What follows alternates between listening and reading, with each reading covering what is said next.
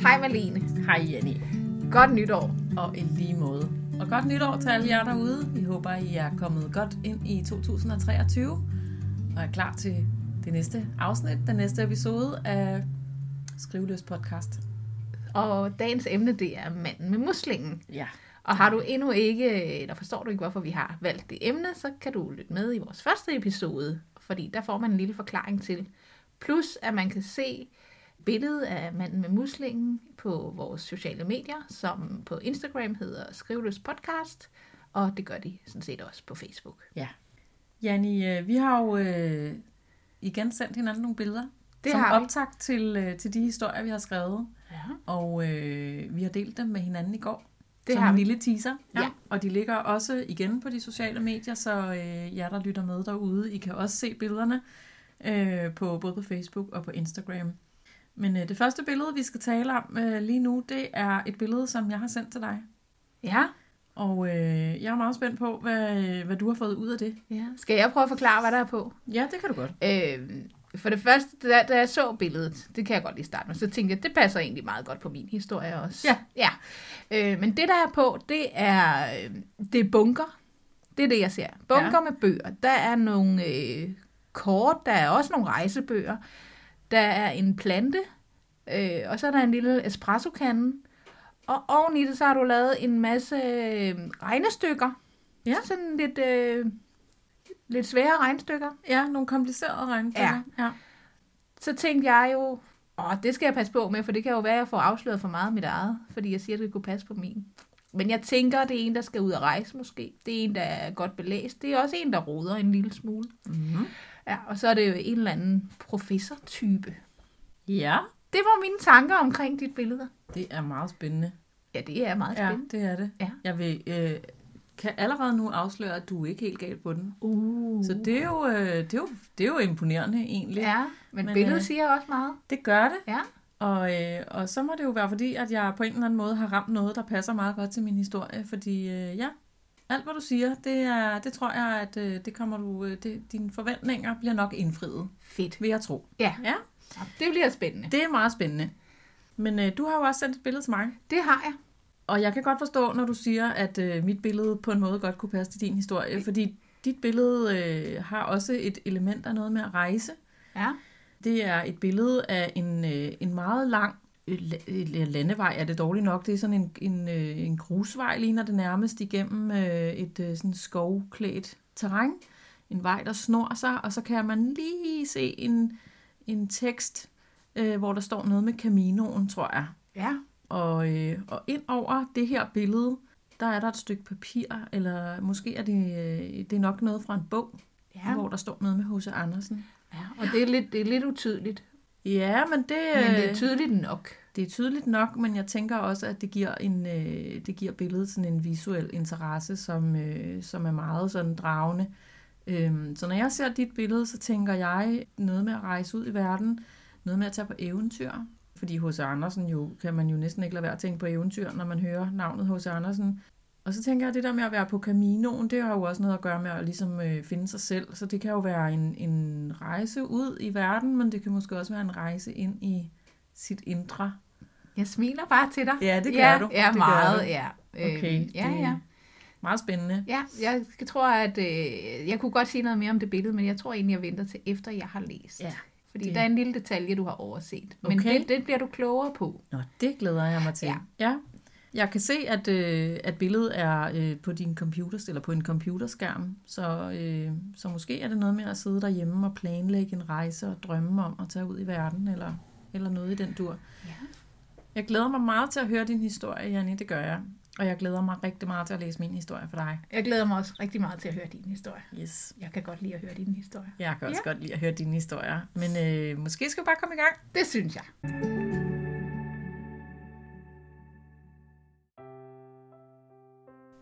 Jomfru Østers. Professor emeritus i statistik ved Institut for Matematiske Fag, Eskil Snubbe Hemmingsen, var blevet enkemand i en tidlig alder. Hans yndige kone Yvette døde en tidlig sommeraften på Rigshospitalet og efterlod sin mand med en eneste vejledende opgave skrevet med sirlig håndskrift på hvidt papir. Gennem hele deres lange, regelmæssige og forudsigelige ægteskab havde Yvette på daglig basis stillet sin mand en række opgaver, som han havde fulgt minutiøst. Han tog en ren skjorte på hver dag og skiftede både underbenklæder og strømper. Hver morgen fandt Eskil Snuppe de rene beklædningsgenstande lagt frem på sin seng efter morgentoilettet, som indebar en grundig tandbørstning og den rituelle redning af det glatte blanke hår i en fuldkommen ensrettet sideskilning, der lå i en præcis lige linje mellem det øverste punkt over højre øre og midten af højre øjenbryns vælving.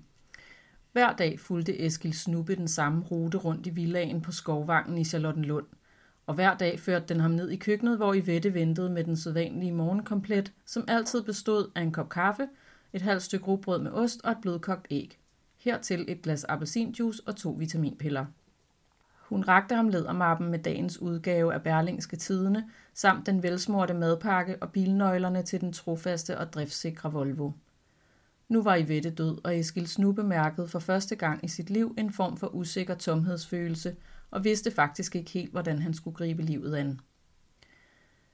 Opgaven i den hvide kuvert var alt andet end forudsigelig og regelmæssig, men Eskil Snuppe var så vant til at følge sin kones anvisninger, så han valgte også at følge denne, på trods af, at den faldt ham både unaturlig og mærkeligt uvedkommende. Du skal rejse ud i verden, Eskil, havde Yvette skrevet på det hvide papir. Rejs ud og oplev alle de steder, som vi aldrig fik besøgt. Jeg har altid drømt om, at vi skulle rejse til Firenze, men nu er det for sent for mig. Du må gøre det alene, men du skal gøre det, før det også er for sent for dig. Nu sad professor Emeritus Hemmingsen endnu en gang på forreste række til højre for midten og ventede på, at foredraget skulle begynde. Han lignede ikke længere den unge, begavede studerende, han engang var, men han var stadig lidt aparte og akavet og skilte sig stadig ud fra mængden, som han altid havde gjort.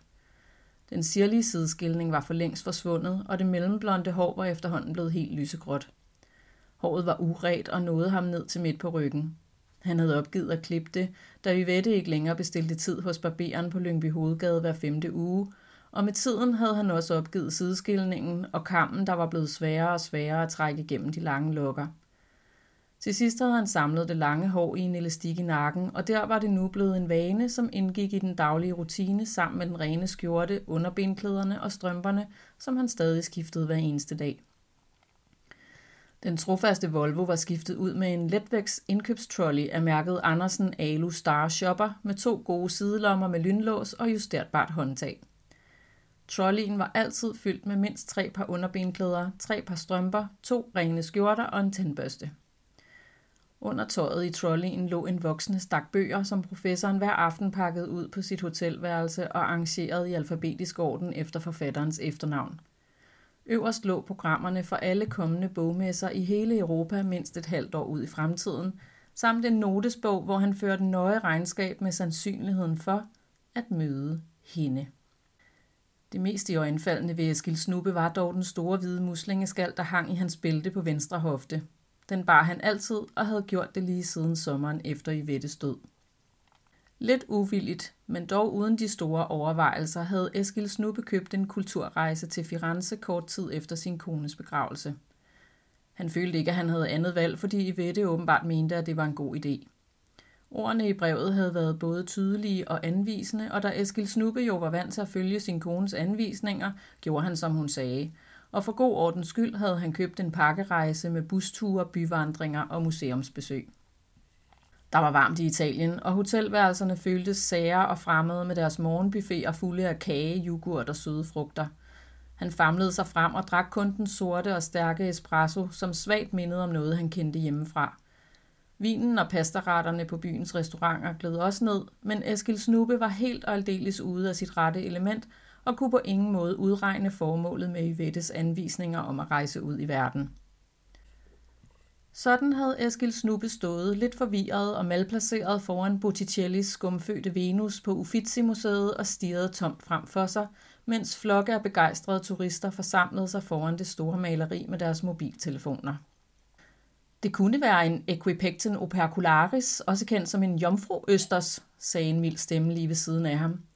Det gav et sæt i Eskils snuppe, og han drejede hovedet og fik øje på en dame, som han genkendte fra hotellet og busturen til Luca et par dage i forvejen.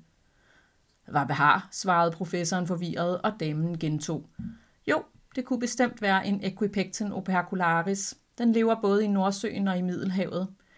Det kunne også være en chlamysvaria, men den bliver ikke lige så stor, så jeg sætter pengene på en Aquapecten opercularis. Ja, det kunne jo også være en Clamys islandica, som også bliver en 8-10 cm, men jeg vil nu alligevel gå med opercularisen. Vidste du forresten, at Clamys islandica svømmer ved først at suge vand ind i skallen og kappehulen, hvorefter den hurtigt lukker skallerne og presser vandet ud ved skalløerne, så de ligner klaprende gebisser, når de svømmer? Damen slog en vidunderlig og perlende latter op, der slog professor emeritus Eskil Snubbe Hemmingsen fuldstændig i gulvet. Han kiggede på damen, så kiggede han op på det store maleri og så for første gang motivet med Venus svævende i midten på den store hvide muslingeskal. Han så de sarte grønhvide bølger, blomsterne og det blafrende rødblonde hår og de bølgende stoffer og englevinger. Han så vindene puste, mens han mærkede, hvordan en eksplosion af skønhed og farver bredte sig fra mellemgulvet ud i hele kroppen, fra lille tog til pandebræsk. Den aldrende matematikprofessor havde aldrig mærket kunsten ramme, og han forstod slet ikke, hvad der skete. Han kiggede tilbage på damen for at søge et fast holdepunkt i sin svimle tilstand, og han opdagede, at hendes øjne havde nøjagtig samme farve som Botticellis smaragdgrønne penselstrøg omkring den store musling. Eskil Snuppe mistede fodfæstet og vaklede faretroende på det kolde marmorgulv i galleriet. Damen greb ham og førte ham ned på en bænk, der stod midt i lokalet, og rakte ham en vandflaske fra sin taske. Uha, smilede hun, der blev du da lige ramt af verdenskunsten. Eskil Snubbe kom lidt til sig selv og turde næsten ikke kigge op på maleriet igen, men samtidig blev han så draget af det store mystiske lærred, at han bare måtte kigge igen. Denne gang var chokket mindre, så skønheden og farverne kunne trænge helt ind i den tørre statistiker. I bussen havde damen bagefter fortalt om sine rejser og de store malerier. Hun var marinebiolog og arbejdede med havmiljø på international plan. Det betød, at hun rejste verden rundt og deltog i møder og konferencer. Hun havde susende travlt, sagde hun. Jeg har slet ikke tid til noget som helst, fortalte hun forpustet. Men jeg sørger altid for at besøge kunstmuseerne, når jeg rejser, forklarede hun. Museer, bogmesser og konditorier. Dem kan jeg slet ikke leve uden, grinede hun senere den eftermiddag, mens de drak espresso og spiste cannoli på en fortorvscafé under brede parasoller. På bordet mellem dem lå en lille papirspose med Uffizi-museets logo, og i den lå en funklende hvid muslingeskal, som professor Emeritus Hemmingsen helt imod sædvane havde købt i museumsbutikken. Da matematikprofessoren rejste hjem fra Firenze den sommer, var han et andet menneske. Han var enkemand, pensioneret matematikprofessor og vanemenneske om en hals, men noget havde flyttet sig ind i hans velorganiserede og regelmæssige system. Han mærkede en søgende længsel efter skønhed og sanselighed, som han aldrig før havde kendt. Nu rejste han rundt fra sted til sted med sin musling i bæltet og trolleyen fyldt af skiftetøj og bogmesseprogrammer.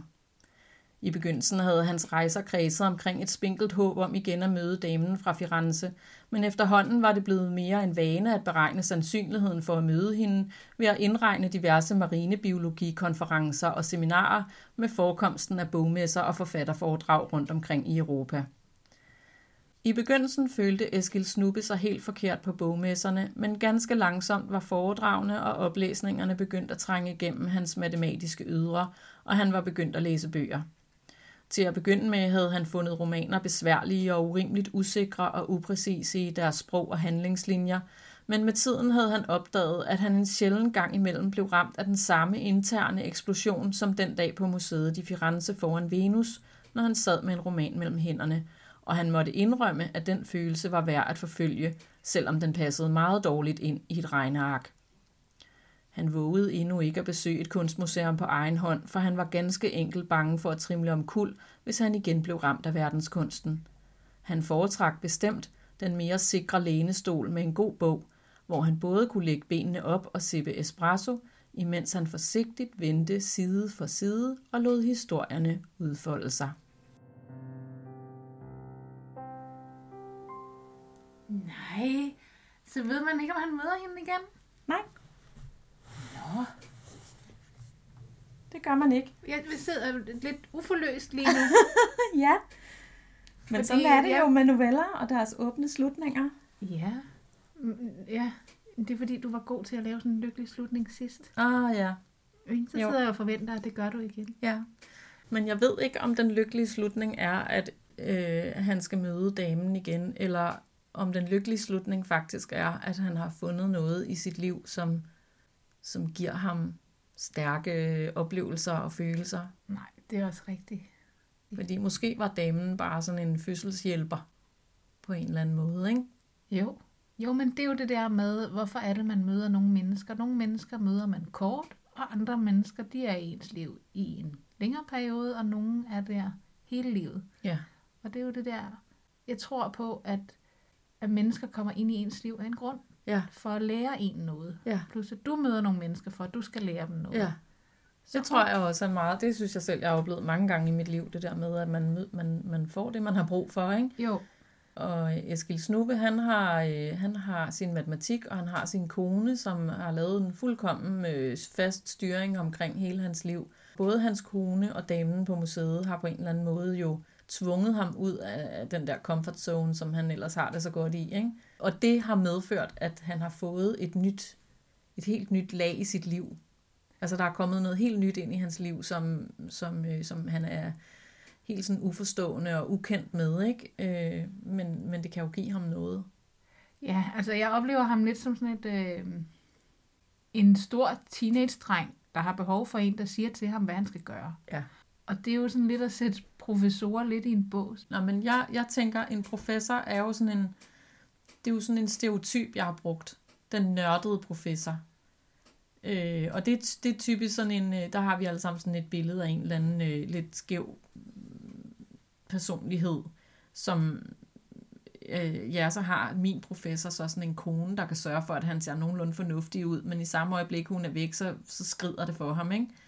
Og alligevel, så på trods af, at hun, på, på trods af, at hun er død, så er det hende, der sender ham ud på den der rejse.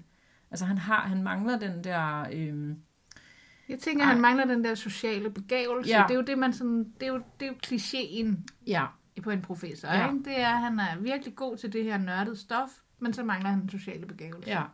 Og det er ikke rigtigt. Nej, det, det tror jeg nej, ikke på. det men, tror jeg men, ikke. men det er jo stereotypen for ja, det, ikke? fuldstændig. Og det får du også lidt, lidt ind i ham her, ikke? Jo, altså jeg har min, mit ærne med denne her professor har jo netop været at, at, at tegne et billede af den stereotype professor, fordi Ja. det jeg gerne ville, det var at skrive noget om, hvad kunst kan.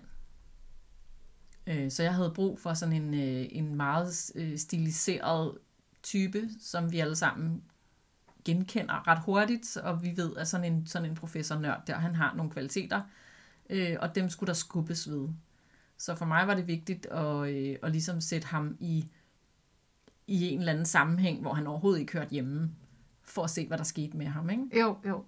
Jeg synes også, det er spændende, og jeg synes også, det er så fint det der med, at man lige efterlader en note, når man, Ja. når man, når man skal dø. Ja, og så står man der, nå, Ja. ja. okay, det må jeg også gøre, hvis du Ja. siger det. Jo, jo. Ja. ja. Der er sådan et, øh, jeg kommer til at tænke på den film, der hedder P.S. I Love You. Ja. Det er jo også en bog, Ja. men øh, jeg så den som film først. Ja, Ja, den er også så fin. Der Ja. får hun jo også ligesom at vide, hvad skal du gøre? Og Ja. det, er jo det, det er jo det der med, at man vil jo sin efterladte den bedste intention. Ja. Ikke? Man vil gerne have, at de skal leve videre og have et godt liv. ja.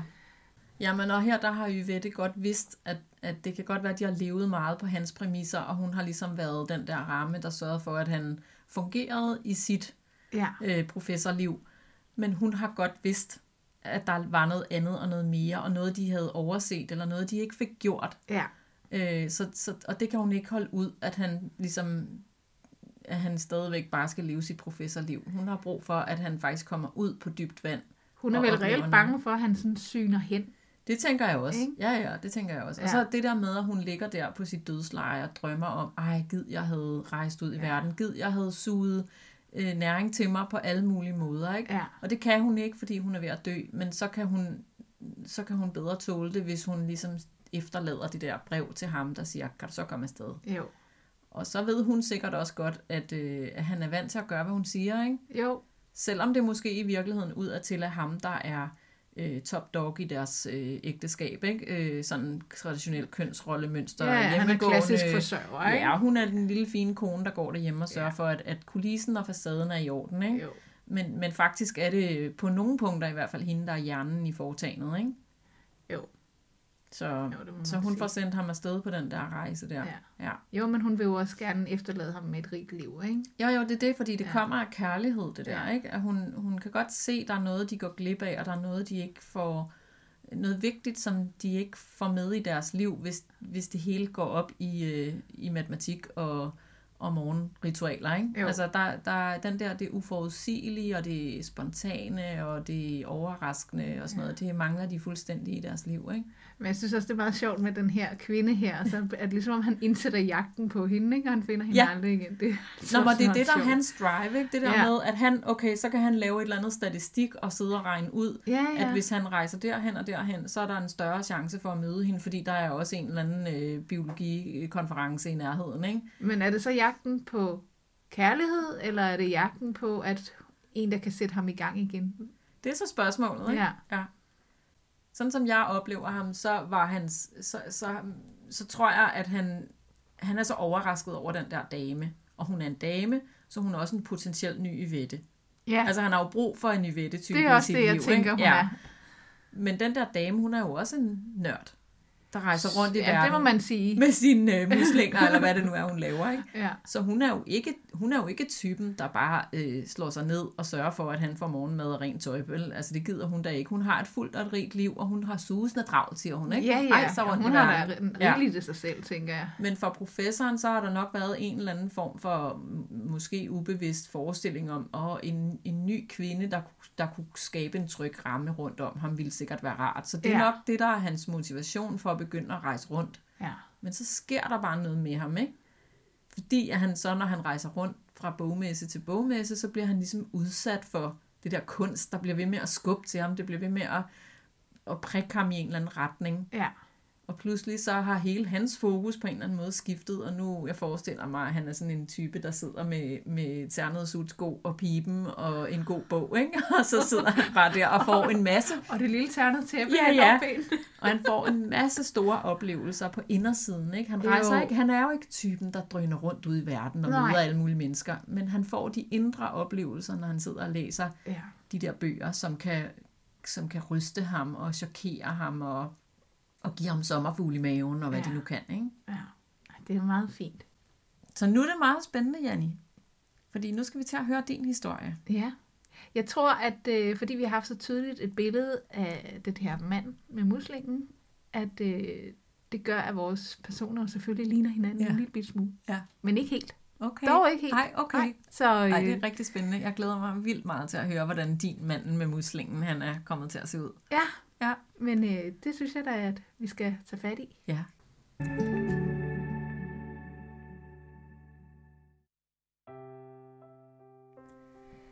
Caminoen. Håndfladerne var fugtigere end normalt, bemærkede Gert, da han var på vej hen til biologilokalet. Selvom det var en varm sommerdag, og det altid var spændende at skulle møde de nye første G'ere, så plejede det ikke at gøre ham nervøs. Han kunne ligefrem mærke, hvordan hænderne svulmede op. Gert havde været biologilærer på katedralskolen i snart 20 år, men det var første gang, han skulle undervise en fra sin egen familie. Det var hans niece Naja på 16 år, som fuld af forventninger var startet på gymnasiet. Hun havde sagt til ham, at hun glædede sig til, at han skulle lære hende en hel masse. Hun var en god pige. Hun opførte sig altid ordentligt, og så var hun nysgerrig. Måske var det nervøsiteten over, om han gjorde sin egen niece for lejen i timen, der gjorde, at dråberne piblede frem i hænderne. Hun var jo sådan en moderigtig ung pige. Han var typen med slitte cowboybukser, ternet skjorte og praktiske sko. Da hun første gang havde haft om hippierne i folkeskolen, havde hun spurgt ham, om han var sådan en. Helt sikkert på grund af det lange hår. Frisyren var ikke et bevidst valg fra Gerts side, men det var blevet sådan, fordi han ikke rigtig følte, at han havde tid til at gå til frisøren. Han ville hellere hænge over sine bøger. Døren ind til hans undervisningslokale var lukket. Det var ellers slet ikke normalt.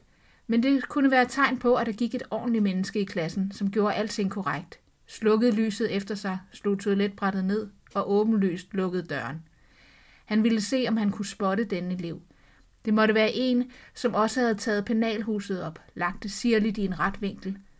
Sad klar med bogen, en spidset blyant, et kladehæfte til notater og viskelæderet lagt ud fra den skrivende hånd, så vedkommende nemt kunne få fat i det. Gert holdt meget af ordensmennesker, men det var ikke tit, man støttede på dem i den alder. Selv var han lidt af et rodehoved, men han prøvede at holde orden i sine bunker derhjemme. Han var nu sikker på, det ikke var hans niæse, som var denne elev. Ikke at han kendte hende særlig godt. Det var primært gennem beretninger fra hans søster, som ringede til ham et par gange om ugen, og så når der blev holdt fødselsdag og andre højtider i søsterens hjem. Gert havde aldrig selv holdt fødselsdag. Hans mor havde altid gjort det for ham, og da hun døde, tog søsteren ligesom over. Men det blev aldrig holdt hos ham selv. Han brød sig ikke om at have gæster. Eller var det søsteren, som ikke brød sig om at komme hos ham mere, efter hans bunker var vokset til en bestemt størrelse. Det var nok en hård fin balance. Men han brød sig ikke længere om, at nogen kom og havde holdning til hans indretning og hans ting. Døren sad smuttet i det, han trykkede det ned, og han fik åbnet døren på en hård og kajtet måde. Summen fra den nye klasse, som kun lige var ved at lære hinanden at kende, forstummede, da han kom ind i lokalet. Han nikkede til dem og gik hurtigt hen til katheteret, hvor han svingede sin slitte mulepose, der engang havde været ved op, og tog bogen ud. Hans bog, som han havde brugt de sidste fire år, den var fuld af små post-it-lapper, så han hurtigt kunne slå op på det, der var vigtigt.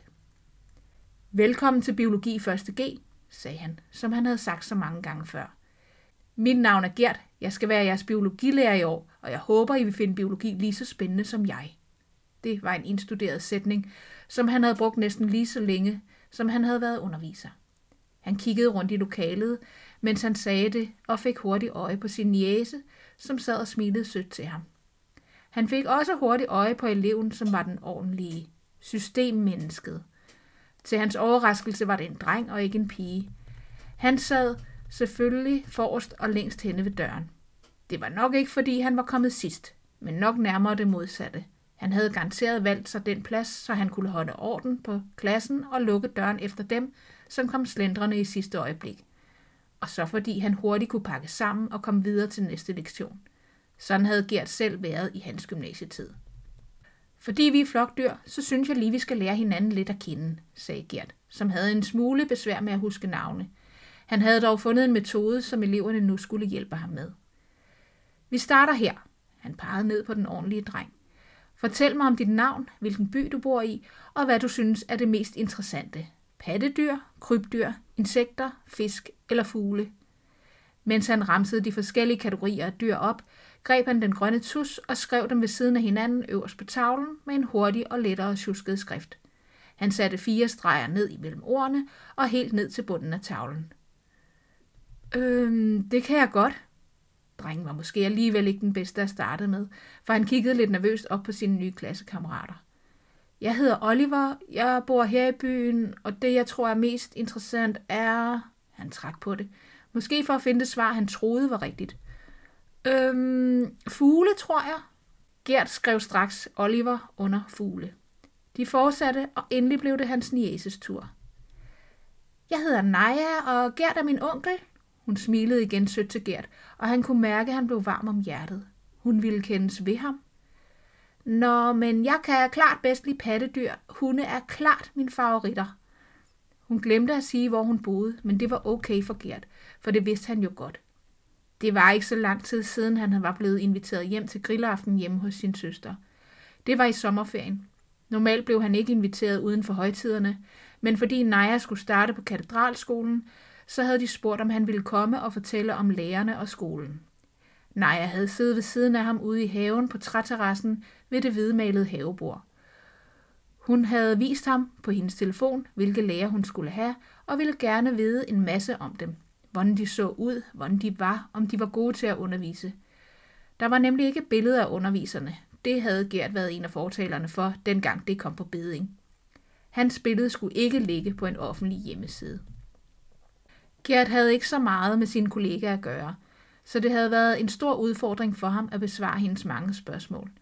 Når han så et navn, så skulle han lige vide, hvad de underviste i, for ellers kunne han ikke huske, hvem de var ud fra deres for- og efternavn. Slet ikke, hvis det var nye læger, der var tilkommet inden for de sidste fem år. Og han gik der bestemt ud fra, at alle lærerne var gode til at undervise, ellers var de vel ikke der på skolen. Da runden var slut, og alle havde valgt sig en dyrekategori, så tog Gert sin iPhone 5 frem og tog et billede af tavlen. Telefonen havde han fået af sin søster i julegave for nogle år siden, men han var glad for den og havde ikke behov for at skifte den ud. Mærkeligt nok var der ingen i denne klasse, der kommenterede på den, som det ellers var for vane. Hvilken iPhone er det, du har der? plejede eleverne at spørge. Hvilken oldtid kommer den fra? Normalt havde han lyst til at fortælle dem, at man slet ikke havde telefoner i oldtiden, men det måtte deres lærer i oldtidskundskab fortælle dem. Måske var denne klasse mere respektfuld over for ham, fordi Naja var hans næse. Tænk, at de allerede respekterede hende så meget. Han var glad for, at hun turde stå ved, at han var hendes onkel. Hun havde ligefrem sagt det med stolthed i stemmen, synes han. Skal du ikke fortælle noget om dig selv? spurgte en af drengene, mens han puttede sin telefon ned i bukselommen igen. Hvorfor har du sådan en kæmpe muslingeskal hængende i dit bælte? Gert førte hånden ned til sin elskede musling og løftede den lidt op, for at alle fik øje på den. Det er et interessant spørgsmål, du stiller der. Man skulle tro, det var fordi bløddyr var min foretrukne dyreart, sagde han belærende. Men det er fordi, jeg engang for snart mange år siden gik Caminoen. Hvad er Caminoen? spurgte en næsvis pige med stort brunt krøllet hår. Det er en pilgrimsrute, hvor man går næsten 800 km for at komme frem til Sankt Jakobs grav. Man siger, at dem, som går ruten, som de gamle pilgrimme gjorde i 11-1200-tallet, bliver forandret for altid. Dengang i gamle dage gik man for at opnå syndsforladelse og undgå skærsilden. Man kunne endda gå den for andre. Nu er det stadig en renselsesrejse, men det er nok mere sindet, man renser. Klassen lyttede spændt, og han elskede, når han blev spurgt ind til sin musling. Blev du så forandret for altid? Tjo, ja, det kan man godt sige. Han krassede sig med pege og tommelfinger i det efterhånden lidt for lange skæg, som tænkeren gjorde. Najas morfar gik den også dengang han var ganske ung, og hans fortællinger om det var så levende for mig som barn, at jeg valgte at ville gøre det samme, når jeg var klar. For man skulle være klar til at åbne sit sind op for det, sagde Najas morfar altid. Han håbede at gøre det lidt mere interessant for klassen ved at drage Naja ind i fortællingen. Han kiggede ned på Naja, der var den eneste, som sad og kiggede ned i bordet. Caminoen havde fyldt så meget i begge deres liv, så han havde håbet, hun også ville fortælle lidt, men han kunne ikke få øjenkontakt med hende. Sejt, en familieting, sagde drengen, der havde spurgt ind til muslingen. Skal du så også gå den, Naja? Han vendte sig om mod Naja, og hun kiggede forsigtigt op. Uden at kigge direkte på Gert, sagde hun. Måske vi hellere skal spørge Gert om, hvilket år han rent faktisk gik den. Gert kiggede lidt undrende på Naja for det vidste hun da godt. Det gjorde jeg i... Øh... Han kunne ikke tro det. Var han blevet så gammel, at han ikke længere kunne årstallet? Det lå ellers lige bag os på tungen, men ville ikke rigtig frem. Det var samme år, som Michael Bertelsen havde gået den og lavet et udmærket tv-program om den. Det kan du ikke svare på, vel? sagde Naja så. For du har jo aldrig gået den. Han kiggede spørgende ned på hende. Hvordan kunne hun sige sådan noget, hans søde niæse? Hvorfor sætte ham i dårligt lys og få andre til at tro, at han ikke var troværdig? Det er jo min morfars musling, som du har arvet, og det er hans historie, du giver videre, for du kom jo aldrig ned og gå den tur. Hun rejste sig op og gik op til ham foran tavlen.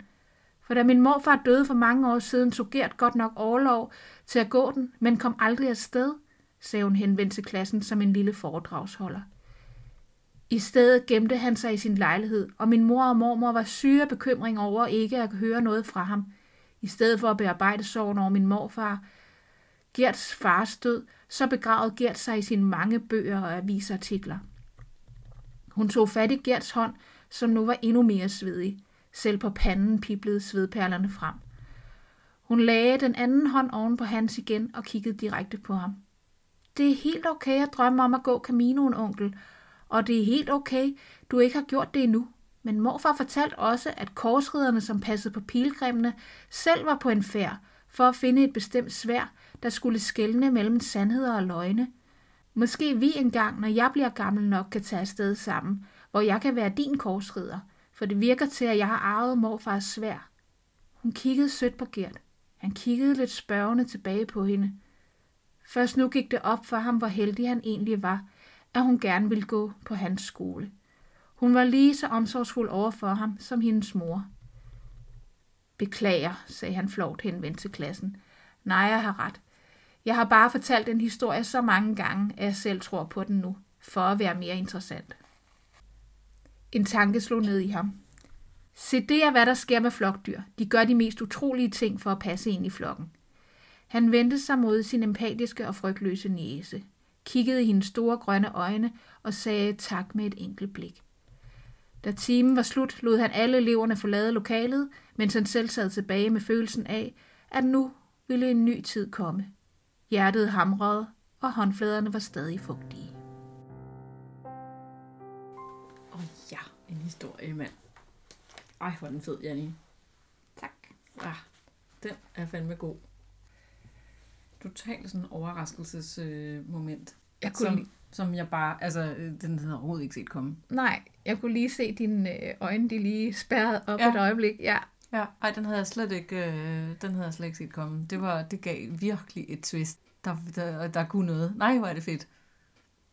Det, kan jeg, det elsker jeg det der, ikke? Når man bare altså, bliver, man bliver sådan grebet af en eller anden historie, og man, la, la, la, man er på vej et eller andet sted hen, og jeg sidder her og tror, at jeg ved fuldstændig, hvad vi skal, og så lige pludselig, så bliver jeg bare revet rundt, ja, øhm, og så skal vi et helt andet sted hen.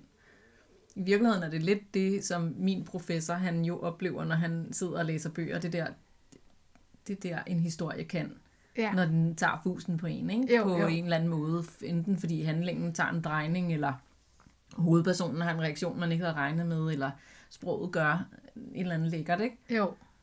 Hold kæft, hvor var det fedt.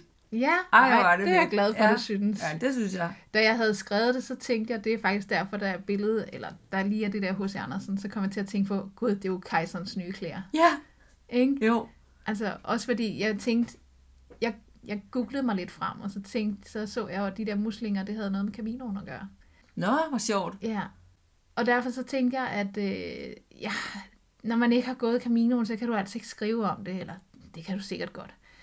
Jeg synes, det var sjovere, at det var en, der lød, som om han havde Ja. gået den, og simpelthen havde fået bildt sig selv ind, Ja, at, oh, nå ja, altså har fortalt historien så mange gange Ja. til kollegaer, til nye elever, og, så man selv tror på den. Man har Ja. et manifest, altså man har ja. den her musling, øh, som man kan røre ved, så det Ja. bliver rigtig ægte. Ikke? jo. Og man har hørt historier fra morfaren, sådan nogle særlige, og grunden til, at jeg nævnte øh, Michael Bertelsen, det var, fordi han lavede det her program i Ja. ja. 2010, Ja, øh, som en julekalender faktisk. ja. Og så tænker jeg, hvis han sådan har set det dengang, Ja. ja. altså, så kan det være, at han næsten har følt, at han har gået. Ja, ja, ja. Så han tror jo selv på det, indtil han får sådan et wake-up call Ja, fra en ganske ung niese, ja. Som bare slet ikke kan have det der, at man, at man lyver. Ja, altså, hun er sådan et... Øh, det har hun jo fået ud af sin morfars beretninger. ja. Det er det vigtige at kunne skelne mellem, Mellem sandhed og løgne, ja. Men der er, også noget, der er også noget meget fedt i det der med, at deres roller skifter, ikke? Fordi at øh, det er egentlig hende, der kommer som, som eleven, som novisen, der ikke ved noget, og det er ham, der er den erfarne biologilærer. Nu skal han rigtig lære hende alt muligt om livet og verden, ikke? Jo, Og, og, så, så, og så tager det bare den der drejning, hvor det pludselig bliver hende, der på trods af sin ungdom og på trods af alt muligt, bliver, bliver den, der faktisk kan lære ham noget ja.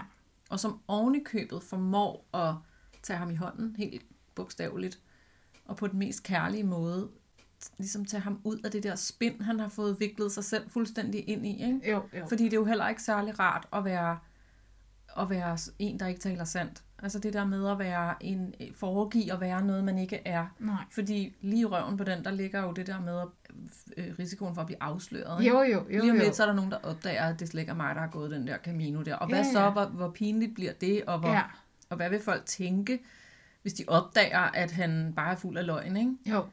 Og hun formår faktisk at tage ham ud af en ret pinlig situation. Ja, Øh, men, men, på en meget, meget fin måde, ikke? men kun over for klassen. Fordi han har jo et forklaringsproblem, når det rygtes det Jo, jo, jo, jo, det er rigtigt nok. Ja. Men det, der kan man så sige, jamen alle, alle de der hemmeligheder og, øh, og, og ting og sager, som de fleste mennesker jo har, altså nogle har meget store, forfærdelige hemmeligheder, nogle har mindre hemmeligheder, men, men jeg tror, vi alle sammen kender det der med, at vi går dybest set og skammer os over et eller andet. Ikke? Det Jo. ligger sådan meget i den menneskelige natur, Jo, jo, tror jeg. jo, jo. Og, og, og, og det, der er det aller værste, det er nemlig det der med, hvis der er nogen, der opdager det, mens du stadigvæk går og holder på din hemmelighed. Ja. Når den først er ude, og når du først har sagt det højt og indrømmet, sådan her hænger verden sammen, så finder man jo tit ud af, at så er det ikke så farligt endda. Nej. Fordi det, han går og frygter måske, at alle vender ham ryggen, og ingen vil kendes ved ham mere, og sådan noget. det kan være, det slet ikke er sådan, det er. Nej, jeg tror også, han har jo ligesom bygget op, at det, det der gør ham interessant, det er, at han har Ja. gået den her Camino, Ja. den her renselsesrejse. Ja. Ikke? Altså det har han gjort i kølvandet på sin fars død, bla bla bla. Altså, Det har han jo bygget op, men man ved jo godt, at der er nogen, der kender sandheden, når man Ja. går og lyver. Ikke? Jo. Og det er jo derfor, han har fugtige håndflader. Han ved det bare ikke selv. Nej. Altså, hvorfor er han så nervøs? Altså, Ja. han ved jo godt, det er her, han plejer at ja. Ja, have helle og fortælle sine Ja. historier, og Uden der er ikke nogen, der en kender risiko sandheden. for afsløring. Ja, Ja. klart. Og det må jo være forfærdeligt Ja, at leve på en løgn, ja, eller skal foregive at være noget, man ikke er, eller Ja. har gjort noget, man ikke gør. At det bliver hele ens identitet, Ja. i stedet for stå ved og sige, jamen jeg har drømme om det. ja. Og så kan det godt være, at man aldrig får det gjort. Det kan også være, at man, når man siger sine drømme højt, så er der nogen, der gerne vil hjælpe en. Mm-hmm. Nå, men det er, jo også, det er jo også tragisk på en eller anden måde at, at gå rundt med en stor drøm om at gå i sin fars fodspor, for eksempel. Ja. Og det er jeg Og, slet og, ikke så, tænkt og, så, over. og så ikke få det gjort. Altså, Nej. og oven i købet øh, nærmest forhindre sig selv i at kunne gøre det. Ja. Fordi du har, du har ligesom malet det der billede af, om det, oh, det har jeg allerede gjort. Ja, ja. Så, så du, du, har, du har jo punkteret din egen drøm fuldkommen, ikke? Jo. Altså, han har jo ikke, øh, ja, han har ikke en chance. Nej. Og derfor er det så fedt, at den der hjælp, den kommer, den kommer gennem kærlighed på en eller anden måde. Ja, ikke? jo.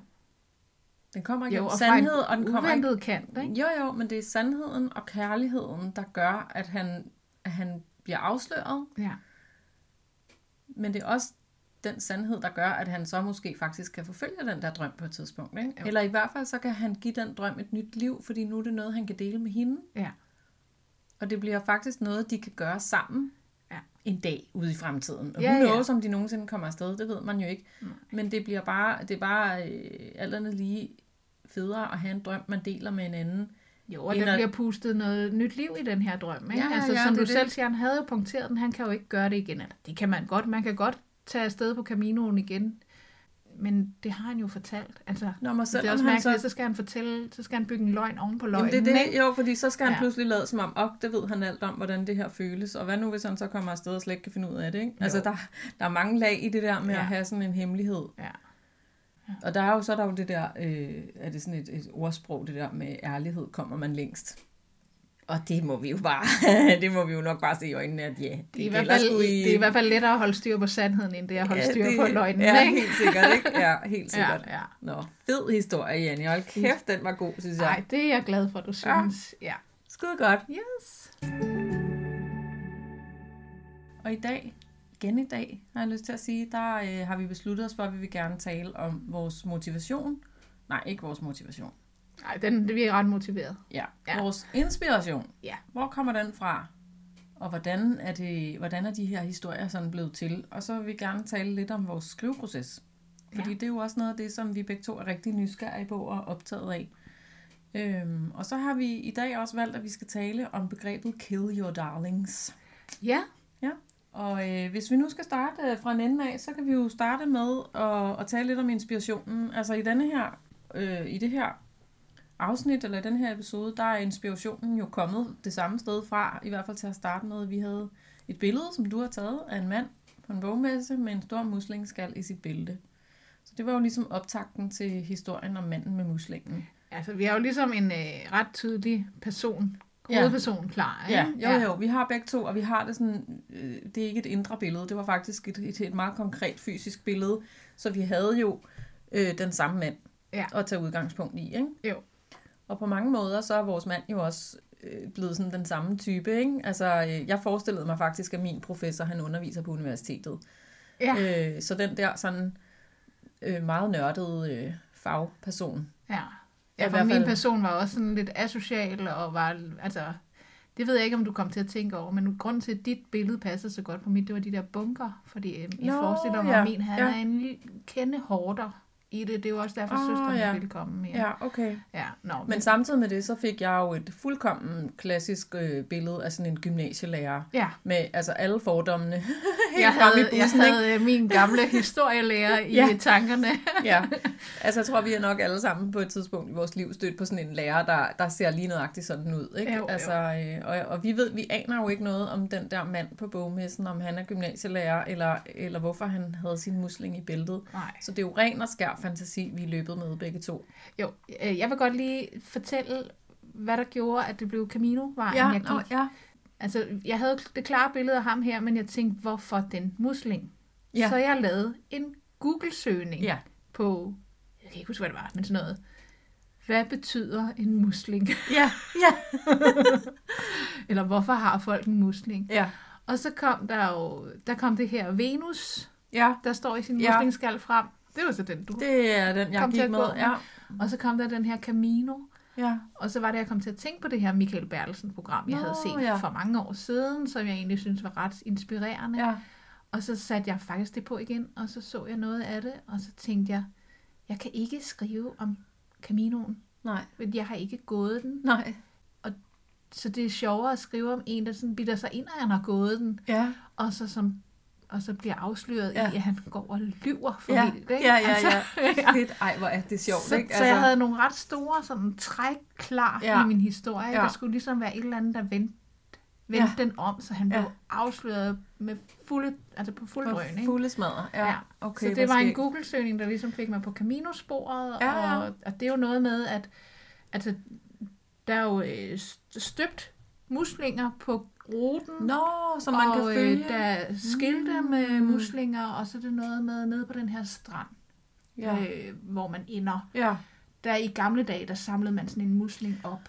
Ah, ja. Og, og, men nu kan man jo købe den som souvenirs Ja, okay. på hele ruten. Ikke? Okay, så det er selvfølgelig så der, det den er kommer sådan fra. øh, Men de har den så typisk hængende i deres øh, rygsække, Ja, har jeg Ja. ja. læst mig frem til. ja, ikke? okay. Øh, ja. Nå, Jeg, har, jeg har ikke set øh, Bertelsens program færdigt. Nej, Øh, jo, det har jeg en gang for mange år siden, Ja. men ikke den her gang. Så jeg ved faktisk ikke, om han ender op med en musling. Men de viser alle de her muslinger i vejen, og skiltene med muslinger og sådan noget. ja, okay, okay. Ja, så jeg, jeg tænkte, ja, nu har jeg luret, hvorfor ham manden på bogmessen havde den musling. Og det kan jo, det, når du fortæller den historie, så tænker jeg, okay, det er der en rimelig god sandsynlighed for, at det er derfor, han har en musling i bæltet, ikke? Ja, jo. Men det Nå, er det sikkert. er altså rigtig sjovt, fordi min, min proces er også startet, ikke helt startet med en Google-søgning, men der har været en, en voldsom Google-søgning involveret. Ja, Altså, jeg gik jo rundt og tænkte, manden med muslingen, hvad, hvad er han for en mærkelig snegl, og hvorfor har han den der musling i billedet, ikke? Og det siger jo noget om, hvor, øh, hvor det er ens interesse ligger hen og sådan noget, men fordi hvis man siger musling til mig, så siger det bange, og så siger der øh, den skumfødte Venus op i hovedet på mig. jo. Så det var, i mig, for mig var det bare øh, det der maleri af Botticelli, som, som jeg elsker, og som jeg selv har set, fordi jeg har været i Firenze, og som var en, øh, ja, vi var på sådan en familietur til Firenze, og det var kun mig, i hvert fald til at starte med, der synes at det var fantastisk at skulle ned og se det der Venus-maleri. Ja, Øh, men jeg insisterede, og jeg insisterede på at holde lange foredrag for dem, jeg rejste sammen med om, hvorfor øh, vi skulle se på det der maleri. Ikke? Det var bare, fordi det synes jeg, der er nogle ting, man bare skal udsættes for her i livet, og ja. En af de ting er altså åbenbart den der Venus. Så jeg vidste, at jeg rigtig gerne ville have den der mand med muslingen ned på det museum. Jeg ville rigtig gerne have ham til at stå foran det maleri og blive rystet lidt på en eller anden måde. Ikke? ja, ja. Så, det, så den havde jeg, det der med, øh, der, der skulle noget med Firenze ind i historien på en eller anden måde. Og hvordan i alverden får man så en, en ældre herre med en, en indkøbstrolley fra bøger i Bella ned på, på Uffizi-museet i Firenze. Det kunne jeg faktisk ikke lige helt øh, finde ud af. Nej. Så det brugte jeg meget tid på at gå og tænke over. Og jeg kunne ikke rigtig, øh, jeg kunne ikke rigtig få den der historie der. Og så tænker jeg, "Nå, men okay, måske skal jeg øh, give slip. Kill your darlings. Ja. Måske skal jeg slippe den tanke, og så finde på noget andet. Og jeg, men det kom ikke sådan rigtigt til mig. Og så var vi, øh, igen kommer min mand jo, sniger sig ind i billedet. Det har han det med at gøre. Men Ja. vi var ude og køre en tur, øh, som vi så ofte gør. Og vi var, ja, vi kørte og kørte rundt i vores bil. Og vi kan godt lide at køre på bagvejene. Vi kører øh, altid af motorvejen, og så kører vi ud på de små veje. Og det gjorde vi også denne her søndag, sådan en dejlig søndag med, øh, med i dejlig vejr med solskin og sådan noget. Og vi kører ud over, ud over landet, ude i mellem Tostrup og Alberslund, et eller andet sted. Og pludselig så siger min mand, øh, ej, prøv lige at se der. Og han pegede sådan ud over markerne, og midt ude imellem, altså på Lars Tønskeds, var der en gravhøj. Ja. Og det er der jo Det er der mange jo. steder Ja. i vores dejlige land, blandt andet lige her, hvor vi sidder i nærheden af Råleje, er der masser af gravhøje, så det var der ikke noget mærkeligt i. Men oven på denne her gravhøj, der stod der et meget stort, sådan et granitkors, Nå. som jo ikke er noget, Nej, der er det er sådan... meget atypisk. Ja, det er ikke noget, vi så tit ser sådan i det danske øh, bundelandskab, vel? Så det var sådan lidt, okay, hvad er det? Så vi blev simpelthen nødt til at vende bilen og køre ned af en eller anden lille markvej, hvor vi ikke var helt sikre på, at vi faktisk måtte køre ned, men det gjorde vi, fordi vi skulle hen og pille ved det der, ikke? Vi skulle se, hvad det var. Og vi kom, vi parkerer bilen, og vi møver ud over den der mark i, i altså ret mudret og pløret, og vi var slet ikke, vi var ikke i vandrestøvler lige den dag, så Nej. det var sådan lidt svært. Men vi kommer der ned til denne her gravhøj og får kigget på et meget, meget smukt øh, sådan et granitkors. Og så stod der jo så sådan, et, øh, sådan et, en stander ved siden af, hvor der ligesom var en forklaring på, hvad det der det var. Og det viser sig så, at den der høj, den hedder Snubbekorshøj. Og det gør den, fordi at legenden siger, at øh, Eskil Snubbe Hemmingsen Nej, øh, det øh, var på vej fra København til Roskilde, eller hvor det var et eller andet, hvor han boede med sin gravide kone. Og på vejen hjem, så gik den der kone i fødsel, og så søgte de tilflugt ved, ved den gamle gravhøj. Og der fødte hun en vel, et velskabt barn. Og i taknemmelighed over det, så rejste Eskild Snuppe Hemmingsen et kors på den der gravhøj. Og så har han lavet en eller anden aftale med, med kirken i området, at de ligesom skulle øh, holde det der kors ved lige, eller sådan noget, ikke? Mod at han så, ja, hvad ved jeg, en eller anden historie om, at, at, øh, at den der mand, han har rejst et kors i taknemmelighed. Men nu har jeg tusind spørgsmål. Men Ja. han, er, han er ikke en kendt person, eller? Jo, fordi han er altså en virkelig person, og man kan følge, man kan følge historien tilbage omkring det der vejkors, i hvert fald til 1500-tallet. Og ja. Eskil Snubbe, han er fra 1200-tallet, og derfor mener man, at det er bare sådan et savn, at han har kommet der forbi med sin kone. Men det er, sådan en, det er blevet sådan en historie. Nå. I kirkens bøger, der kan man, der kan man øh, helt tilbage til 1500-tallet se i deres budgetter og sådan noget, at der er sat penge af til at vedligeholde det der vejkors. Sjovt. Det var jo i middelalderen, var, var, var Gud jo øh, altså en meget levende, virkelig del af alle menneskers hverdag. Mm. Så det der med at have vejkors på, på hovedvejene mellem byerne og sådan noget, var jo meget almindeligt, ikke? Jo. Øh, men historien, den er åbenbart, den har, den har ligesom, den hænger ved, så det hedder Snubbekorshøj, hvilket jo er fuldkommen umuligt at sige. Ja, det ligger ikke helt Nej. øh, mundret Nej. i. Men jeg, altså jeg blev bare optaget af den der historie, og, og jeg, jeg synes, det var, det var en sjov oplevelse. Og så filosoferede jeg over, da vi kørte videre, Eskil Snubbe Hemmingsen, det er et fantastisk navn. Ja, det er det. Og så tænkte jeg bare, det skal min hovedperson hedde. Jeg undrede mig lidt over, hvor du havde det der snuppe fra. Ja. Det var godt, altså. Virkelig mærkeligt navn. tænkte, det var næsten ja. et hundenavn, Ja. ikke? Han hedder simpelthen Eskil Snubbe Hemmingsen. Ja. Og så tænkte jeg, ej, så han, hvis- han har sådan et navn der, så skal han også have en eller anden virkelig alvorlig titel.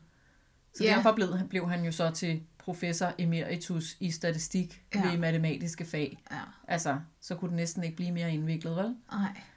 Øhm, så, så min hovedperson, han er altså simpelthen opstået på en flad pløjemark ude for øh, mellem, øh, mellem Hasted Vester og Ledøje, eller hvor det er, ikke? På en gravhøj. På en gravhøj, ja, fra bronzealderen. Det synes jeg var lidt sjovt. Nå, det er sjovt. Ja, og så, øh, jamen, så, så, øh, så kørte vi jo videre på, på tu, vores tur der og snakkede lidt om det og filosoferede lidt om det. Og så, øh, og så, så kom, så udviklede det sig til sådan noget med, at jeg, jamen, jeg var mange steder henne. Jeg tænkte, at den der musling, det kunne være... I mange dage havde jeg lyst til, at det skulle være øh, noget med en kontaktannonce. Altså ligesom du ved, det der med, øh, vi mødes under uret, eller du kan kende mig ved, at jeg har en nellike i knaphullet. Så kunne ha- ham her, han kunne så genkendes ved, at han havde en musling i bæltet. Ja. Øh, og der, der kom der så sådan en eller anden kvindemenneske ind i historien også, ikke? Jo. Jamen, jeg var mange steder henne, før jeg ligesom fik historien om, om matematikprofessoren, der bliver sendt ud i verden af sin kone, og så får sådan en, en kajryster der på Uffizi-museet. Men, men var du så, altså, det, det lyder som om, at du har haft mange tanker inden, men da du så skulle skrive den, var det så... Øh... Jamen, så, så, det så, så nemmere, på, eller på, på en af vores køreture der, jeg tror, det, gik, det foregik hen over nogle dage det her, men på en af de der køreture, der fik jeg sammen med min mand snakket mig frem til, hvordan, hvordan den der historie kunne hænge sammen, hvordan den der matematikprofessor kunne komme til, øh, til Firenze Ja. og lære at læse bøger. Ja. Øhm, og så havde jeg min gode, øh, min gode gamle mobiltelefon Ja. i lommen, En iPhone 5? og den, nej. nej, det har jeg men tæt på. Jeg flået den op, ja. Og så indtalte jeg min idé. Ah, Og det var rigtig godt, jeg gjorde det. Fordi øh, da jeg så kom hjem, så havde jeg jo historien øh, som jeg jo havde fortalt mig selv i, i bilen på, optaget på mobiltelefonen, og så var det jo bare et spørgsmål om at skrive den. Det var så, fordi det ikke var dig, der kørte. Ja, det var ikke mig, der kørte. Fordi at jeg er nemlig, det er jeg blevet rådet til rigtig tit. Ja. Fordi jeg har tit sagt til sådan nogle skrivementorer, så har jeg sagt, "Ej, jeg får de bedste idéer, når jeg kører bil. Ja, Jamen, hvorfor tænder du ikke bare din diktafon? "Hmm, Fordi jeg kører jo. Ja. Altså, det er jo mig, der kører. Ja, Det er ja. jo, når jeg er alene og kører bil, Ja, at jeg får ja, ja. virkelig gode idéer, virkelig gode sætninger og sådan noget. Så når jeg kommer hjem, kan jeg ikke huske en dom. nej. Så jeg har aldrig fået brugt det råd. Det var... Altså det, Men det er jo det, godt. det fungerede i hvert fald rigtig godt for mig. Ja. Fordi det der med, at, at pludselig så faldt brikkerne sådan på plads, Ja. ja. og, så, øh, og så havde jeg den. Og så da jeg kom hjem, så var det jo altså, i gåseøjne bare et spørgsmål om at skrive historien. Ja. Og det gjorde jeg, og så blev den alt for lang.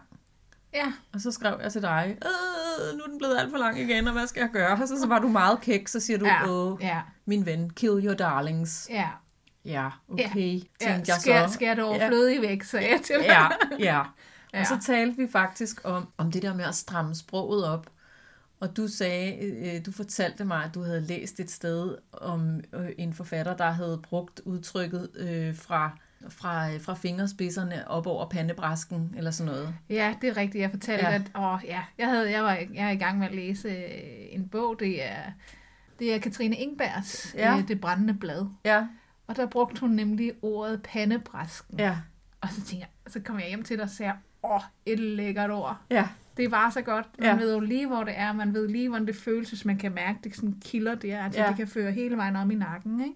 Og så, da du læste højt, så smilede jeg også lidt til dig. ja. Fordi jeg tænkte, åh, hvor er du sød, du har brugt ordet. Jeg Jamen sagde, det har jeg, og jeg har faktisk, til at starte med, havde jeg jo skrevet øh, helt øh, flat og plat, som jeg nu øh, var startet med, at øh, Eskil Snubbe, han mærkede en, øh, han havde en, en, en eksplosion, der startede i mellemgulvet og bredte sig ud i både arme og ben. Ja. Og så tænkte jeg, nej nej, den breder sig fra lille tog til pandebræsk. Ja. Det er jo, altså, Ja. det kan jo noget andet. Så, Ja. så det er jo det der med at opsnappe øh, ord og vendinger og, øh, og andre måder at skrive på. Ikke? Ja. Så gjorde jeg faktisk det, fordi jeg gjorde, hvad du sagde. På den måde er jeg jo meget autoritetstro. ja, det jeg vidste ikke, jeg var så, Øh, så stor jeg en mig- autoritet nej. i mit liv. Jeg satte mig med mit dokument, og så lavede jeg en kopi af det, fordi jeg var faktisk meget tilfreds med mit første udkast. Jeg synes faktisk, det fungerede ret godt, så jeg var bange for at komme til sådan at ødelægge det. Ja. Så jeg lavede en kopi af dokumentet, og så sagde jeg, nu, nu, nu, øh, nu, tager, jeg- nu kører jeg igennem en stor saks. Ja. Og så klipper jeg alle de steder, hvor jeg har sådan noget ordflom. Ja. Du ved, hvor, hvor jeg bare øh, væver rundt i nogle øh, lækre beskrivelser. Øh, sidste gang talte vi om det der med at skrive med sensorne, Ja. og, øh, og det gør jeg meget, og du var meget begejstret, så det havde jeg nok lige skruet en anelse lidt op for, du ved. Ikke? Altså, jo, jo, øh, jo. I, jeg fik ros, så nu må jeg Ja, gøre noget mere ja, af det. Ja. Og så tænker jeg, ja, jamen, det kan jo også blive for meget det gode. For eksempel havde jeg sådan en lang passage om, om Firenze, hvor jeg lige name-droppede alle de der steder i Firenze, som jeg synes, jeg kender, fordi jeg har været der. Ja. Alle mulige italienske navne og sådan noget, ikke? Og så er jeg sådan, jamen, det har jo ikke noget med historien at gøre. Nej. Det har ikke noget med noget at gøre, så Nej. det kunne jeg skære ud, og, og der var nogle andre steder, hvor jeg havde vævet lidt i nogle lange beskrivelser, og dem skar jeg ud. Min første tanke var, at nu er min historie helt ødelagt, og den har helt tabt sin magi. Og det havde den bare overhovedet ikke. Nej, det har Øh, den da godt nok ikke. Nej, fordi så brugte jeg nemlig et andet, et andet tri- øh, sådan knep, vi også har talt om. Det var det der med, at jeg læste min historie højt for mig selv, og optog det på den der berømte mobiltelefon. Ja. Og det er faktisk en virkelig, virkelig god måde at forholde sig til sin egen tekst, ikke? fordi man så kan lytte til historien, i stedet for at sidde og kigge på, øh, på papiret og på bogstaverne, som man jo gør meget, når man sidder og skriver. Ikke? Ja. Altså det der med at stige sig lidt blind på, hvad det egentlig er, der står. Og så Ja. ja. lytte til, til historien i stedet for. Jeg, altså, jeg, jeg, var lidt, jeg var lidt kæk, da du skrev til mig. Øh, fordi der skrev jeg også til dig, ja, men øh, jeg tror, jeg er kodet til bare at skrive tre sider, og så er det det. Ligesom Clemen Kjærsgaard, han er kodet til at, at tale en time, og så slutter han. men, øh, og det var jeg egentlig også. Jeg, jeg startede med at skrive tre sider, og så skulle jeg jo til ligesom at gøre det lækkert i sproget, ikke? Eller, det ved jeg ikke, om det lykkes, men, men i hvert fald prøve. Mm. Og øh, jeg startede med at læse første version højt for mig selv, eller ikke højt for mig selv. Jeg læste, jeg indtalte den faktisk også, men det var nok til at kunne høre, hvordan jeg kludrede rundt i nogle sætninger. Mm. Og, og det var jo tydeligt, dem skulle jeg stramme op på. Så jeg har aldrig hørt den der første indtaling, jeg har lavet. Og så, så sad jeg også strammet op, troede jeg. Så lige så fyldte det en halv side mere. Ja. Og det var bare, nej, nej, nej, det kan jo ikke være rigtigt. Jeg har jo siddet, jeg synes jo, helt ærligt, jeg synes jo, jeg har siddet og skåret fra, og, men jeg har jo prøvet at få nogle flere sanser på. Jeg ja. har jo tænkt meget i det der, at det der fungerede så godt i dine tekster, hvor man sådan kunne føle og mærke, altså jeg har jo fået tilføjet noget alligevel, fordi jeg gerne ville have det mere sansligt. Ja. Øh, Så da jeg havde gjort det, så tænkte jeg, nå, det er der ikke noget at gøre ved. Nu indtaler jeg det en gang til, og så kan jeg høre det. Ja. Og det gjorde jeg, og der havde jeg, så, mens jeg læste højt, så kunne jeg godt høre, ah, okay, det her, det skal jeg lige ændre. Det er jo sådan noget med, så finder du på et ord. Ja. Øh, eller du får skrevet spændende, og så får ja. Ja. du skrevet det tre gange i Ja. træk. Ja. Altså i tre forskellige sætninger, men tre gange i træk. Ja. Ja. Det er jo fuldstændig åndssvagt. Og det er jo sådan nogle ting, det opdager du virkelig, når du læser højt. Ikke? Jo. Og det kan jo også godt være en darling, at du lige synes, nu har jeg fundet det perfekte ord til at beskrive den her følelse, eller ja. den Ja. her sans. Ikke? Hvor man bare vil sige, "Men det, så må du slette det. Ja. Øh, Så jeg synes jo, virkelig, der var mange ting, jeg ja. Slettede, og ting, jeg skrev om, men det er simpelthen kommet til at fylde mere. Øh, Det er der jo ikke noget at ved. Og så begik jeg en kæmpe fejl, fordi så tænkte jeg, nu er det færdigt. Men så tænkte jeg, jeg kan lige lytte til det en gang til, Ja. mens jeg stod og lavede aftensmad. Og det var i går aftes. Ja. Så tænkte jeg, ej, jeg kunne faktisk godt lige tænke mig lige at rette det og det og det og Ja. det. Men så fik jeg ikke rigtig tid til det, og i morges så panikkede jeg lidt og tænkte, ej, det skal der være tid til. At det bliver jeg jo nødt til. Ja. Og så tænkte jeg, ej, nu skal jeg huske lige på, det her, det er en legeplads. Ja. Det er ja. et øh, sted, hvor at øh, vi to, vi skal udvikle os, og vi skal dele de her frustrationer. Ja. For der er også noget med, at du kan jo blive ved med at redigere Ja. i en uendelighed, Ja. og så når du aldrig i mål. Nej. Så det er jo godt at have en deadline. Ja, det er det. Og man har jo forfinet, når man altså sidder og redigerer ja. Og redigerer. Jeg ved godt, når det kommer til en redaktør og forlag og nogle andre øjne, så gør man det jo igen og igen. Ja. Men det er jo ikke, det er jo heller ikke Man skal vores... passe på øh, ikke at lave benspænd for sig ja, selv, fordi det, kan- det, det kan man jo godt have en eller anden drøm om, og nej, hvor kunne det være fantastisk at få udgivet Ja. ja. sine tekster en gang og sådan noget, men, men vi to har jo bare aftalt med os selv og hinanden, at nu skal vi bare have skrevet noget. Ja. Og så skal vi lære noget, og vi skal eksperimentere, og vi skal udvikle os, og vi skal have det sjovt, mens vi arbejder. ikke? Ja, ja. Så det skal jo heller ikke blive sådan en vridemaskine.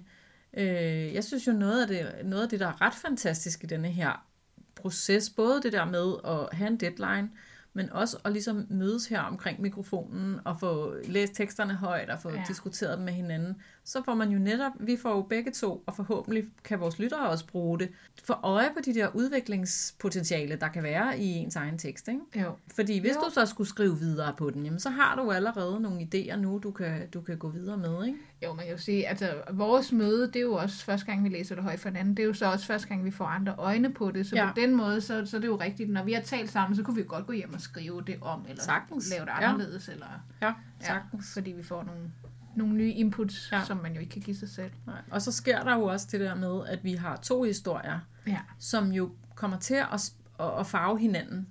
Og det, det, det synes jeg Ja, det er giver rigtigt. noget meget fedt egentlig, ikke? Jo. At øh, den historie, som jeg kommer med her i dag, og føler, at den, den er rimelig færdig, og den er god, og den er jeg glad for. Når jeg så holder den op imod din historie, så kommer der jo 20 nye idéer. ja, Og sådan noget, nå ja, gud ja, det kunne man også have gjort, eller åh, Ja. det kunne man, ej, hvor kunne det være sjovt, og, mm, og næste gang, der vil jeg prøve dit og dat og dut, ikke? jo, jo. Så det bliver jo, vi bliver jo inspireret af hinanden, og vi får, og historierne får jo nyt liv, fordi, fordi vi læser dem op her Ja, i programmet, og de, de udspringer af det samme, og de går nogle forskellige steder hen.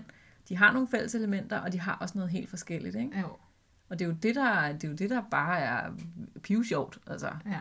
Ja, altså, det, er- det er rigtig sjovt. Og, ja. Og det her med, at vi har lavet den her mand med muslingen, det har, altså, jeg har jo talt med en, som sagde, jeg har en idé. Altså, jeg har også en historie ja. Ja. om manden med muslingen, ja. fordi vi har, har valgt en person, Ja. man kan tage udgangspunkt ja. i.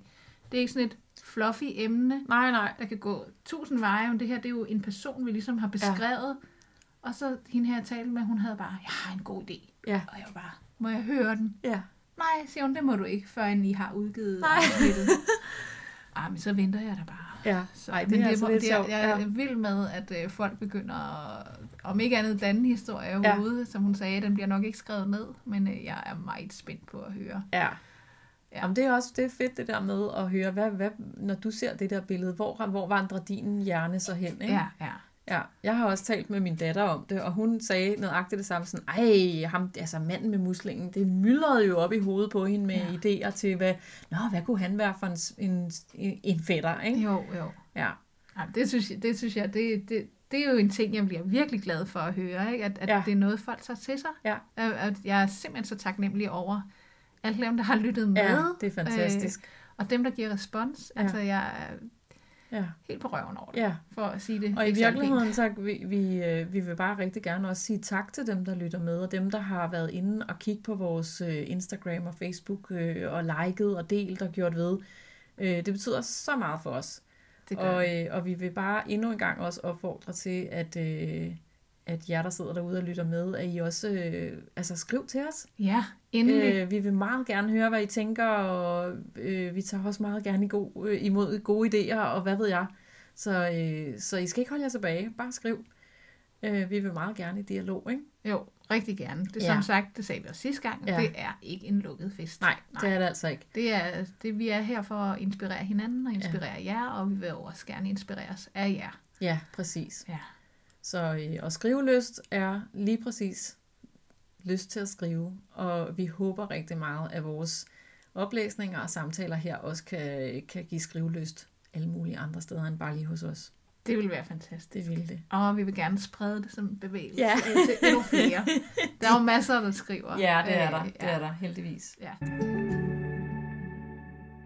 Så er det gavetid, Malene. Så er det gavetid. Det er mig, der skal have det Ja, du skal have, og jeg har en gave med til dig i dag. Jeg har en sproggave med til dig, Janne. Ja. Og, øh, og ja, den får du her. Værsgo. Uh, hvor ser den fin ud. Det er en øh, æske med, øh, jeg kan se, det er Venus, Det er det. der er på, og så er der et lille flot bånd på, silkebånd, og det er en sort æske ellers. Ja. Ja, jeg, må jeg åbne? Du må meget gerne åbne den. Uh, og det glider lige så let af, det Ja, her silkebånd. Åh, ja. oh, det er lækkert. Nå, så larmer det lige lidt, for jeg skal lige have låget løftet af. Ui. Så er der pink silkepapir indeni. Mm. Det, siger, det, det er lækkert. Ej, hvor skriver du flot. Altså flot håndskrift. Tak. Skal jeg tage den ud? Nej, den sidder fast, ikke? Nej, den sidder ikke fast. Den kan godt komme ud. Oh.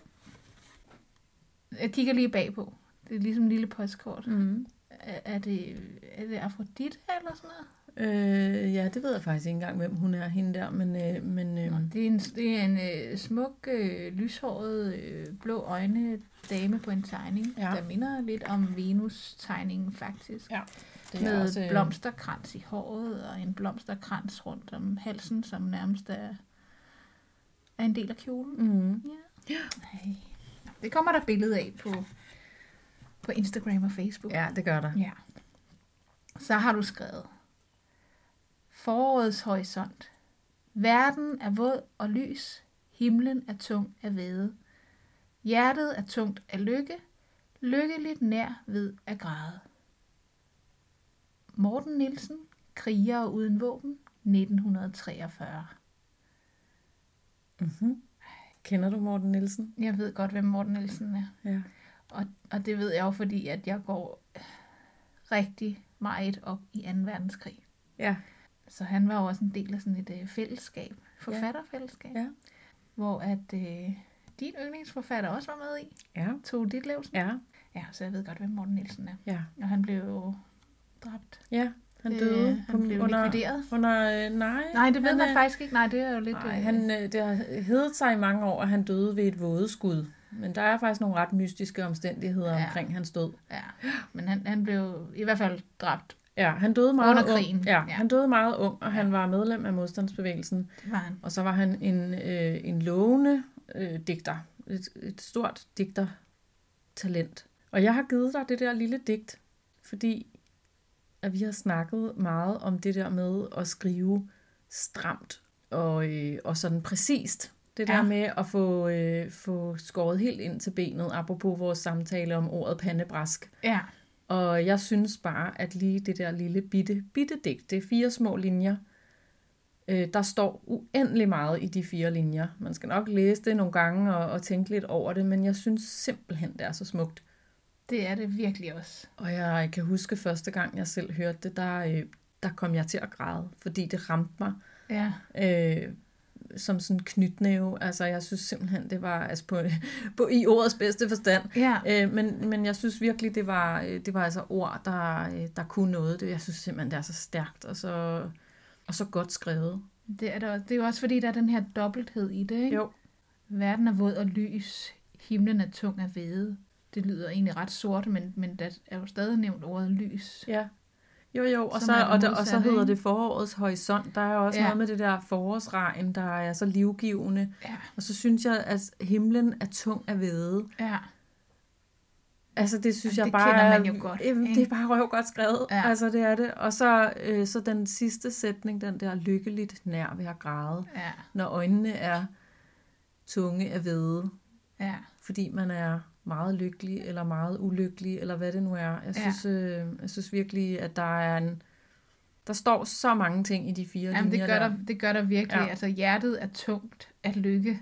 Ja, Altså, det plejer at være tynget af sorg, Ja, ikke? præcis. Altså, Ja. ja. Men altså, man siger jo, at sorg og lykke er den samme følelse. ja, Det er jo bare med modsat foretegn. ja. Og det synes jeg bare, Morten Nielsen, han virkelig, virkelig siger på en meget, meget sofistikeret og smuk måde. ja.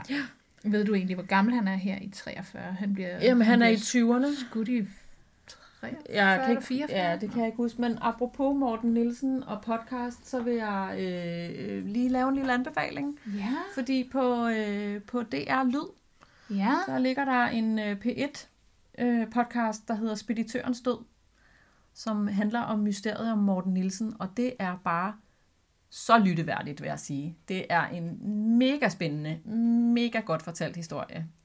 Jeg så tror man, faktisk, jeg har hørt den, men det er lang tid siden. Ja, den kan godt tåle at blive øh, genhørt. Ja.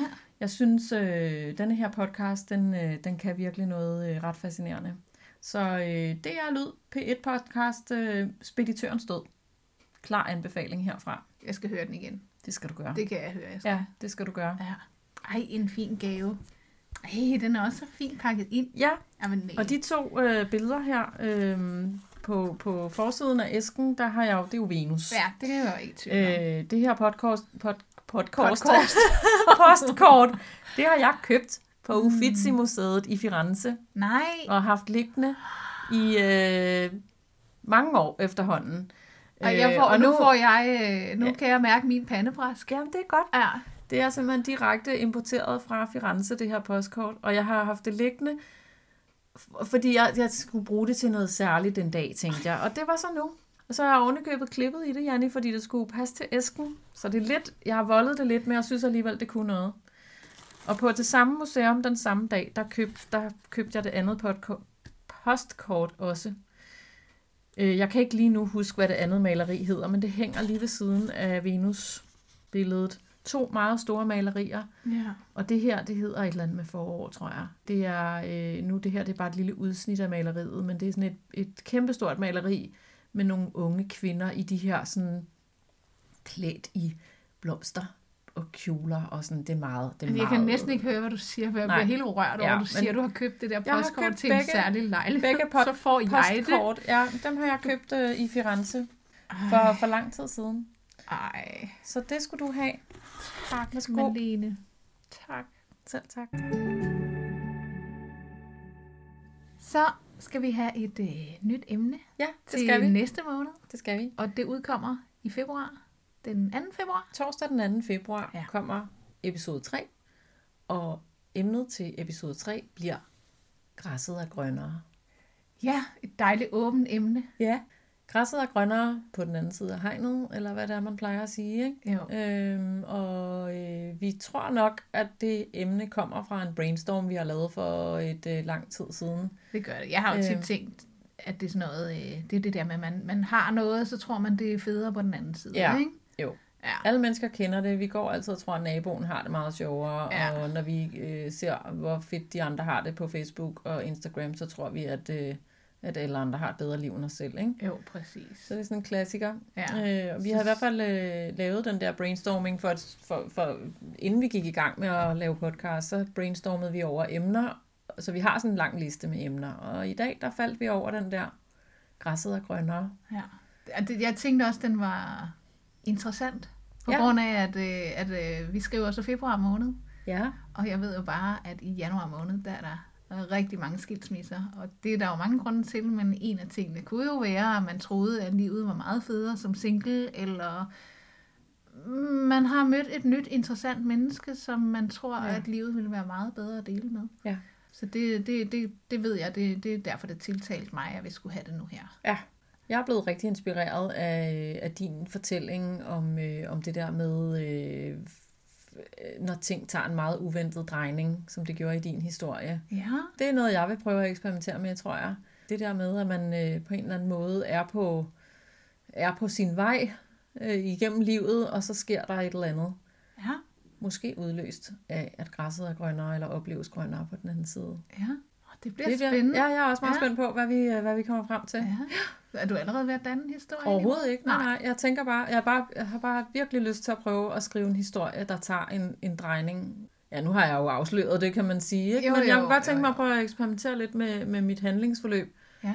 Øhm, og se, om jeg kan skrive en historie, der, øh, der slår et knæk og går en anden vej, end man lige havde regnet med. Ja. Jeg, jeg, jeg tror, jeg har en lille historie i hovedet, men den skal selvfølgelig lige finpudses. Og... Ja, det skal så også siges, at det er øh, måske to timer siden, vi har besluttet os for, at øh, det her det er det næste emne, så den skal jo lige ligge og koge lidt. Det skal den have lov Ja. til, og det har vi også tid til, og det er jo også derfor, vi kun udkommer en gang om måneden. Ja, vi skal lige finde på historien, og vi skal også lige have tid til at skrive den og finpuste den. Ja. Og Jeg har faktisk, Kill your øh, darlings. Og Kill Your Darlings, ja. Ja. Jeg har faktisk øh, de sidste øh, to historier, vi har skrevet, dem har jeg gået og tænkt meget over, sådan inden jeg er gået i gang med at skrive. Så det der med lige at lade dem ligge og udvikle sig og koge i baghovedet, inden jeg sådan helt konkret har sat mig ned og begyndt at skrive, det har fungeret meget godt for mig. Ja, man kan jo sige, det er jo, at det er jo sådan en lille spire, der skal at gro, ikke? Jo, jo, præcis. Ja, fordi det gør jeg også. Jeg ja. bruger også enormt meget tanketider, som jeg fortalte tidligere. Det der med, når jeg kører i bilen, så, Ja. Så spiger det bare rigtig meget Ja. og gror og vokser, og så har jeg glemt halvdelen, når jeg kommer hjem. Ja. Det bliver spændende at se, hvor, øh, hvor græsset er grønnere. Ja, Så ja, det gør det. skal vi ikke øh, slutte af med bare at sige øh, rigtig godt nytår? Jo. til jer alle sammen derude. Tak fordi I lytter med. Tak fordi I deler og liker vores opslag på Instagram og Facebook, og skriv til os. Øh, Vi vil så gerne høre, hvad I går og tænker derude. Ja, og så vil jeg også lige øh, slå et lille slag for, at man følger os inde på sin podcast-app, Nå ja, så man får en besked, når vi kommer med et nyt afsnit, for det er ikke sikkert, at I lige går og husker på det, men så et lille øh, pling, når det sker. Det er jo altid rart, så I bliver mindet om det. Ja. Og jeg ved, på Apple Podcast, der kan man give nogle stjerner. oh ja. Uh, det kunne også være rigtig ja. dejligt, hvis I gjorde det. ja, Ja. det kunne være lidt spændende. Ja, Og så del endelig med jeres venner og dem, I kender. Ja Jeg tror, det er det for i dag, Malene. det var det. Ja. Det var det. Tak fordi I lyttede med derude, og vi glæder os til, at øh, vi høres ved igen Om en måneds tid. om en måneds tid. Ja. Ha' det rigtig godt så længe. Godt. Hej. Hej hej.